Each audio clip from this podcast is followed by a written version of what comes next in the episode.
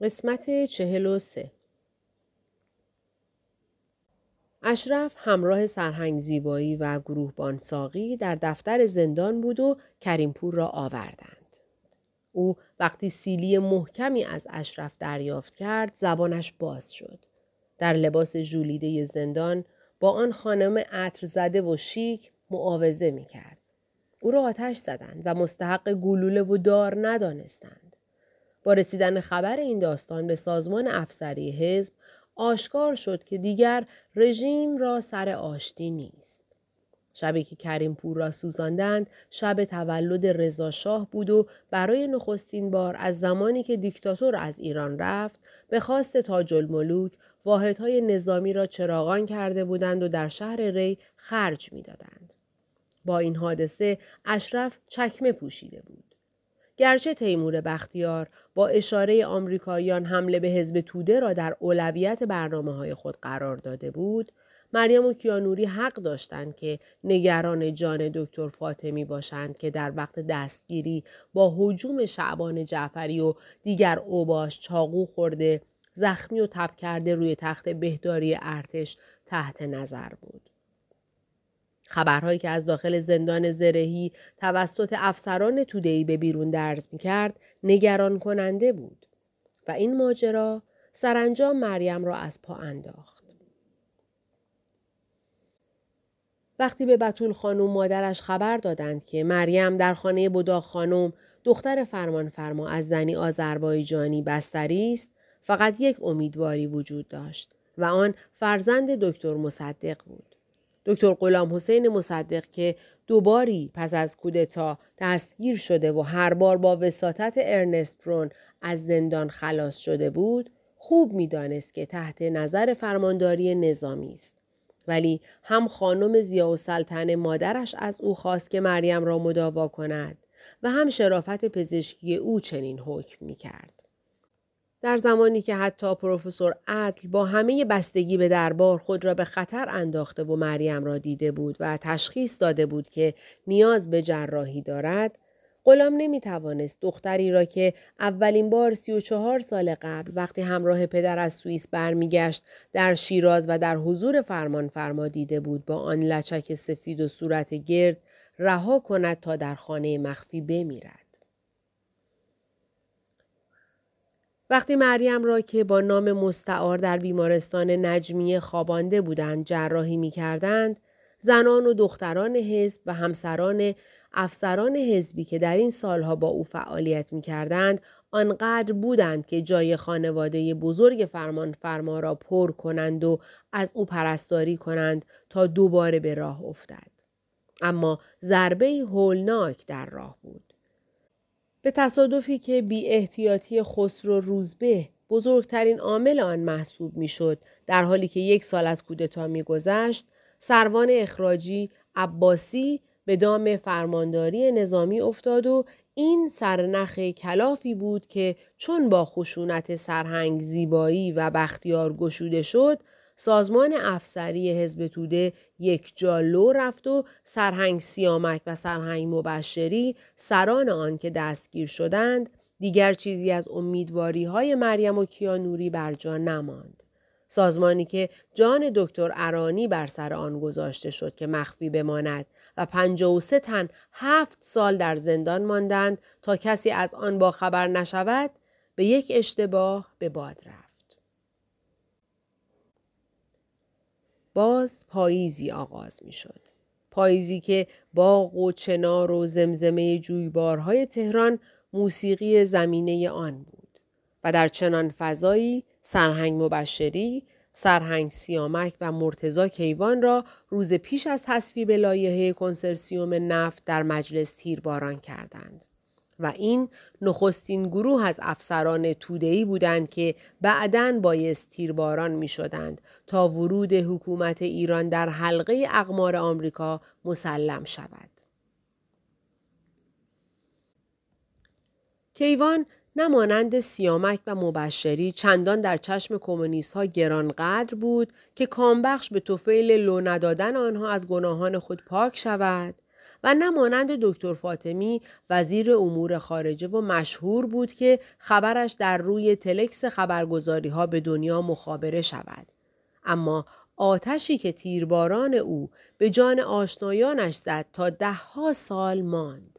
عضو خجالتی گروه شاعران حزب چند باری با هدایت و مریم به کوه رفته بود و همه مبهوت خوشزبانی و شادمانی و عشق او به زندگی بودند. مریم تا مدتها نمی‌دانست مرتزا هم توده است ولی چون دریافت علاقهش به او چند برابر شد. کسی که سرشار از شور بود و تازگی بعد از ازدواج با پوران سلطانی زوجی نمونه بودند. شاعران و نویسندگان حزب مثل جوجه زیر بالش بودند و کسی نمی‌دانست او خود بالی نداشت و در بالاخانه اجاره‌ای در جنوب شهر میزیست. آیا جرم مرتزا فقط آن بود که به سیامک و مبشری در آن بالاخانه پناه داده بود؟ یا اعلامیه های حزب را رونویسی و تکثیر می کرد؟ هرچه بود احمد شاملو آن سال را به علت مرگ مرتزا و اشک پوری سالی بد خواند و در شعری جاودانه کرد. مریم که همه او را تند و حاضر جواب و متکی به خود می دانستند، برای گریستن بر مرگ مرتزا جایی جز کوچه باغهای پاییز زده شمیران نمی شناخت. چند روزی پس از این حادثه بود که کیانوری بر سر قراری با روزبه رفت. او لباس سرهنگ دومی ارتش را برای اختفا برگزیده بود و چنان راه می‌رفت که کسی نه به او و نه آن زنی که گاه چادر به سر همراه او بود شک نمی برد. آن روز بر سر قرار ناگاه یک جیپ نظامی ظاهر شد و افسری از آن پیاده شد و دعوت کرد که جناب سرهنگ به فرمانداری نظامی بروند. چند صد متری بیشتر با دفتر بختیار فاصله نداشتند. کیانوری اسلحه را کشید و تیری به وسط پیشانی معمور خالی کرد و گریخت. در جیپ یکی از افسران دستگیر شده حزب خم شده بود. او در زندان وا داده و به مأموران کمک می کرد در بدام انداختن رهبران. حلقه محاصره تنگ و تنگتر می شد. این دومین باری بود که کیانوری گیر می افتاد. چند ماه قبل از آن نیز وقتی شب هنگام به محل اختفایش می رفت با مأمورانی برخورد که در حال تجسس بودند و باز با انداختن تیری و فرار در کوچه پس کوچه های فرمانیه خود را نجات داده بود. چه کسی فکر می کرد که باقی که فرمان فرما ساخت تا بچه هایش در آن به ییلاق بروند باقی که نصرت و دوله در آن میزیست و میهمانی های باشکوهش با تیمورتاش که غمر در آن چون بلبلی می‌خواند شهره بود و روزگاری مریم و خواهر و برادرهایش از دور و از لابلای درختان به تماشا مشغول می شدند. باقی که در آن نصرت و دوله با کلارک فرانسوی به گردش می‌رفت و همین به دستگیری و مرگش انجامید حالا قطعه قطعه شده و کوچه باغهایی یافته که همان کوچه باغها باید داماد فرمان فرما را پناه بدهد. و این پاییزی است که با غم تیرباران سیامک، مبشری و مرتزا کیوان به پایان نمی رسد. بلکه در وسط آن تن بیمار و تبزده دکتر فاطمی را نیز به میدان تیر بردند. در آین جشن تولد شاه و اشرف. سرانجام این اشرف است که به تردیدها پایان می دهد و به خواست تیمور بختیار برادر دوقلویش را راضی می کند که باید کار را تمام کرد. از آنها که رنج کودتای 28 مرداد را مریم با گفتگوی با آنها در نهان خانه ها از خود دور می کرد، دیگر کسی جز روزبه نمانده بود. در این شبهای هولانگیز دردی دیگر نیز بر دردها افزون شد. و آن ته کشیدن دارایی های مریم است. دیگر نه چیزی مانده است و نه روی برای تقاضا از کسی. از آن سو دیگر هیچ محضری حاضر به ثبت معامله و نقل انتقال چیزی نیست که مالک آن تحت تعقیب مدام و سایه به سایه فرمانداری نظامی است. ولی خانواده های افسرانی که دستگیر و تیرباران می شوند در شرایط بد مالی با زحمتی خود را به کیا می رسانند. زنی اکرم نام با چادری بر سر دیگر امکان آن را ندارد که حتی اجاره خانه هایی را که در اختیار دارد بپردازد. تنگ دستی دیگر غمی است که برای آن آمادگی ندارد. در همین روزگار اولین کشتی بزرگ نفتکش از آبادان جدا می شود و نفت ایران دوباره به بازارهای جهانی می ریزد. سه درصد آن هزینه مقام سلطنت است و البته خواهری که شاه بازگشت خود را مدیون اوست. در سایه پولی که حسابداری اختصاصی شاه از اینجا و آنجا به دست می آورد و بین خانواده پخش می کند و درباری که گسترده و گسترده تر می شود، اشرف پهلوی علاوه بر مقام دیگر می تواند کاخ و خانه بزرگ ببخشد. چنانکه پاداش خانزاده بختیاری که دکتر فاطمی را تیرباران کرده مصدق را به حبس انداخته و قول داده که به همین زودی سران حزب توده را نیز به بند بکشد خانه بزرگی است در حسین آباد شمال تهران با چشماندازی زیبا بر تهران که فقط یک پرده از کاخهای سلطنتی کمتر می‌زند. در همین زمان تنگ دستی در حد فقر کامل مریم و کیا نیز پایان می‌گیرد. ارتباطی با سفارت روزها را غیرتی می کند و 500 هزار تومن به کیا می دهند. دردناکتر از روزگاری که در تهران بر سر این گروه می رود، حادثه است که در مسکو درگذر است. افسرانی در تهران با کمک شبکه‌ای که کیانوری در آن سهم اصلی دارد از مرز عبور داده می شوند و همراه مریم نیمه شبان به خانه آنها می رود تا خبر خوش را به مادرها، زنان جوان و بچه های آنان برساند. ایرج اسکندری که اصلا تصوری از ماجرایی ندارد که در تهران میگذرد در مسکو ادعا می کند که مریم و کیانوری از عوامل دستگاه اطلاعاتی بریتانیا هستند. او در این زمان نظریاتی را که قبلا در جلسات خصوصی عمومی بر زبان می آورد بر گزارش می نویسد و در اختیار حزب کمونیست اتحاد جماهیر شوروی قرار می دهد. استدلال او این است. خواهر نصرت و دوله و دختر فرمانفرما نمی تواند کمونیست باشد. او در حالی که گروه گروه از توده ها در چرخ گوشت فرمانداری نظامی له می شوند در تهران مانده باشد؟ اسکندری مریمی را که می‌شناسد توضیح می دهد و بر آن اساس تحلیل می کند. مریمی که نزد قوام و سلطنه راه داشت، برادرش وزیر جنگ بود، شوهر خواهرش وزیر خارجه و تمام بستگانش در حکومت نقش و سهم دارند و املاک پدریش از کران تا بیکران ایران گسترده است. اسکندری می‌گوید وقتی که دیگر ریاست و تظاهر و خودنمایی مطرح نیست مریم برای چه در ارتباط با سازمان نظامی مانده؟ دشمنان کیانوری ابایی نداشتند که حتی او و مریم را لودهنده سازمان نظامی و مخفی تصور کنند. سال 1333 سیاه ترین سال زندگی مخفی شدگان با دستگیری رهبران حزب کامل شد. اسفند ماه دکتر یزدی دستگیر شد و ماه بعد شرمینی رئیس سازمان جوانان حزب و هر دو از دشمنان کیانوری. با اعترافات آنها که چندان مقاومتی نکردند، فرمانداری نظامی دریافت که تمام این آتشها از گور کیانوری و روزبه برمیخیزد. گزارش این عملیات نام مریم را در ذهنها می آورد. تا آن زمان زنی از بزرگان حزب توده و جبهه ملی دستگیر نشده بود. شاه نظر به تصویر جهانی رژیم خود داشت از جانب او فشار ویژه‌ای برای دستگیری مریم فیروز اعمال نمی‌شد. اما اشرف نیز شاهی دیگر است و بختیار خوب می‌داند که او چه کینه ای از آن دختره در دل دارد.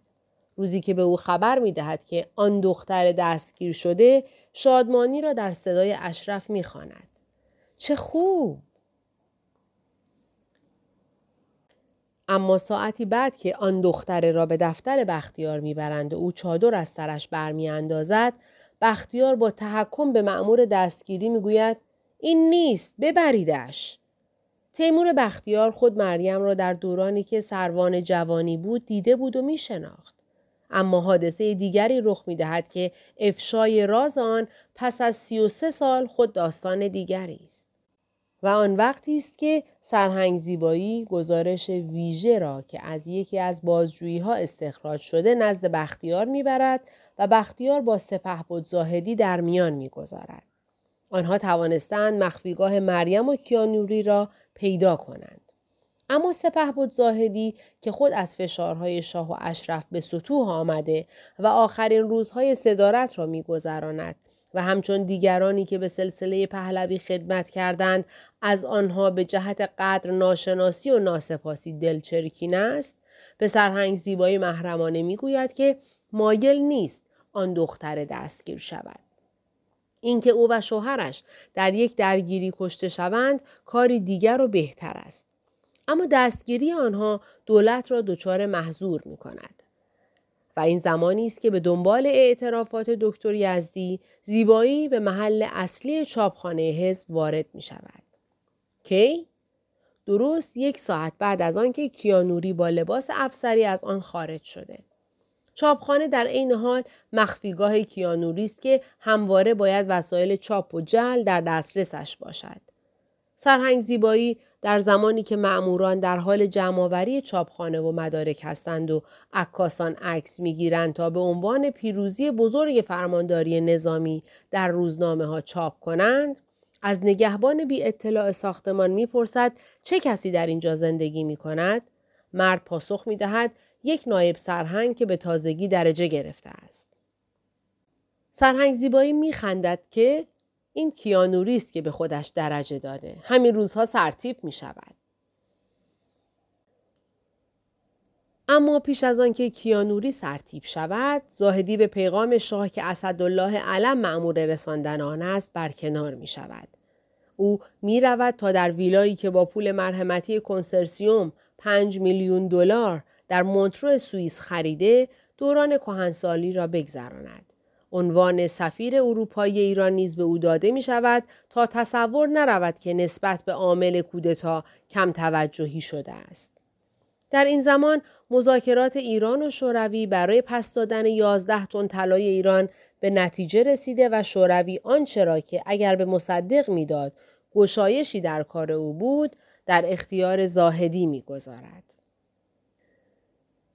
مریم سالها بعد در پاریس از مزفر فیروز می شنود که در سالهای دولت مصدق و در آخرین روزهای عمر استالین مسکو حاضر به پرداخت این طلاها شده بود.